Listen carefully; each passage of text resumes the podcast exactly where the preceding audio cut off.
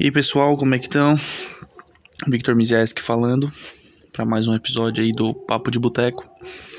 Aqui para mim agora são 11h53. Espero que vocês estejam bem. O assunto de hoje é um assunto mais leve, mais tranquilo, que tem, tá dando muito o que falar, aí, principalmente no mundo oriental, na parte oriental do nosso planeta. Um, um composto químico chamado hélio 3 para quem curte aí química, física, tem a ver com física também nosso assunto, especialmente astronomia, estudo do, do espaço, vai gostar bastante desse episódio. Então, segue aí com a gente.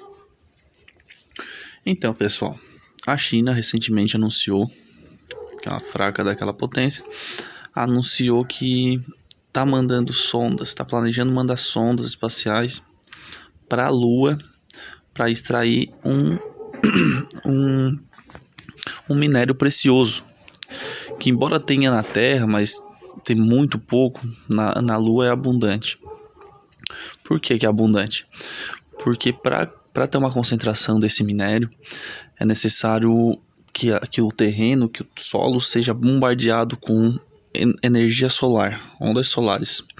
E a nossa Terra, graças a Deus, né, como diz o nosso amigo do Space Today, Space Today, ainda não, não descobri qual é o nome daquele canal, mas um cara que eu admiro pra caramba. Graças a Deus a gente não tem hélio 3 na Terra, mas tem vida, né?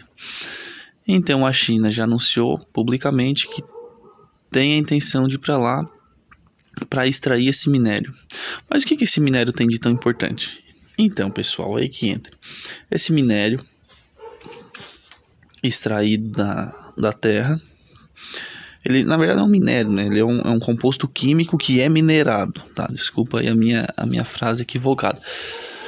Mas ele sendo extraído da Terra, da Terra de Marte, né? Do solo de Marte, sendo minerado do solo de Marte, ele vira uma excelente matéria de para fusão nuclear.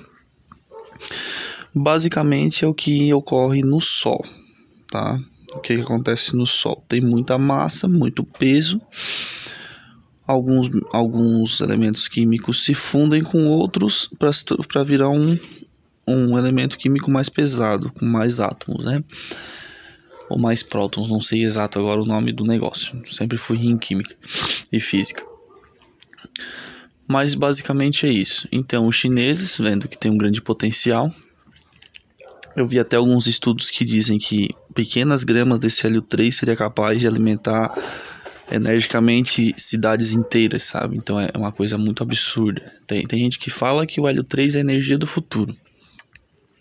A China, como não dá um ponto nó, já está mandando sonda para a Lua para extrair esse minerar, esse hélio 3, né? Fazer alguns testes agora preliminarmente para depois extrair em massa e trazer para a Terra. E aí, pessoal, agora me falam, o que, que vocês acham que, que vai dar? Vai dar bom, não vai? Basicamente, o primeiro assunto seria isso. Queria trazer outro assunto interessantíssimo pra gente aqui, que seria o solo de Marte. Então, Marte, como todo mundo já sabe, recentemente pousou um, um robô, né? Perseverance. E já estão dizendo que Marte possui vida. Alguns canais aí de YouTube já estão dizendo que com certeza Marte possui vida microbiana, tá? Não esqueçam disso. A minha opinião, bem, bem cética e bem ignorante que tenho, é que possui, tá? Vida, não vida inteligente, mas esse tipo de vida microbiana eu acho que possui sim. Por que, que eu acho que possui? Porque a Terra é muito parecida com Marte e vice-versa. O dia em Marte tem 23 horas. É questão de. Eu não sei se é 23 horas e 45 minutos ou 24 horas e 15 minutos. Acho que é o último. Mas a diferença é de minutos de um dia para o outro. A pressão atmosférica é parecida. Tem dois polos, polo norte e polo sul. Então isso equilibra muito a parte do magnetismo à Terra. Se equilibra a parte do magnetismo, equilibra a parte de tempestades, equilibra a parte de, de radiação solar, tudo isso interfere. Outro fato interessante também é que existe água em Marte, e água provavelmente boa para beber. Estão fazendo os últimos testes para confirmar. Então isso é bastante sim animador. O nosso gênio bilionário Elon Musk tem ideia de mandar o ser humano para lá até 2025 ou 2035. Não me sei ao certo.